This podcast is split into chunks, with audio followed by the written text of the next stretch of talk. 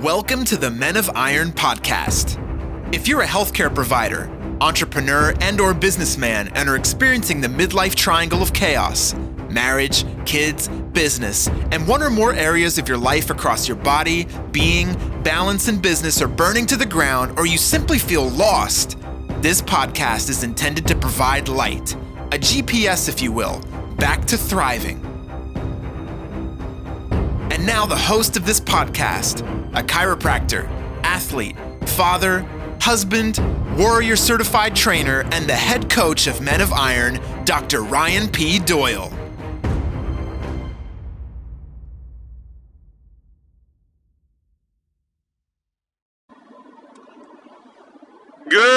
Good morning, good afternoon, and good evening. This is Dr. Ryan P. Doyle, and this is the Men of Iron podcast. And today's topic is feelings. What are these things?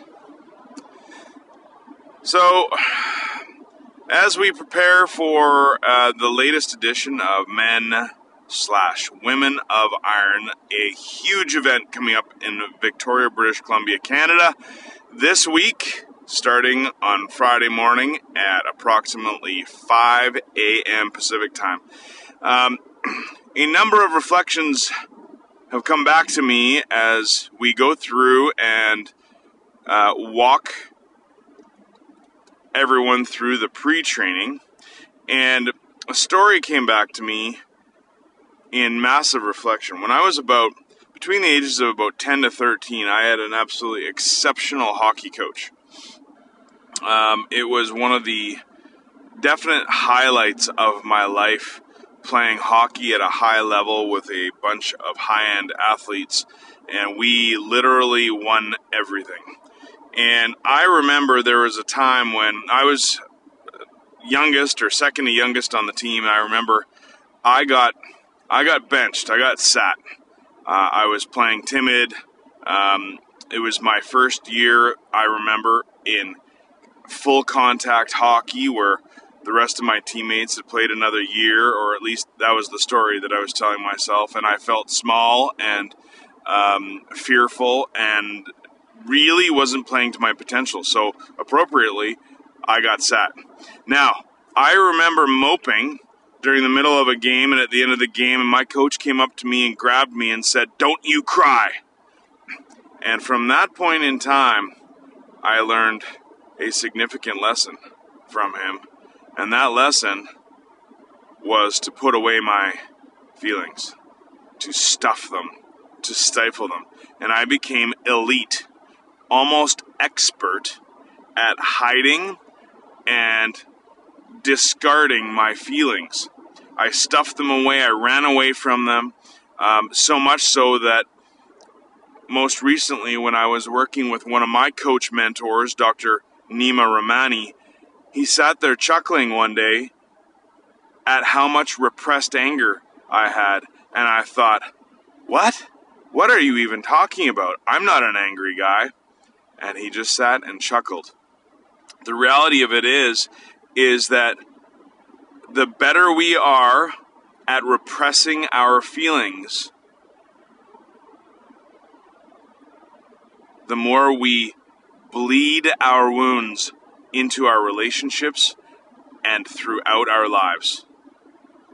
I want you to consider that when we want to in, in order for us to get further in life and further to to expand our body, our relationships, our fulfillment, even our businesses, the feelings that we get are are sourced by our intuition, our soul, telling us something about the alignment in which we are in with the direction that we want to go.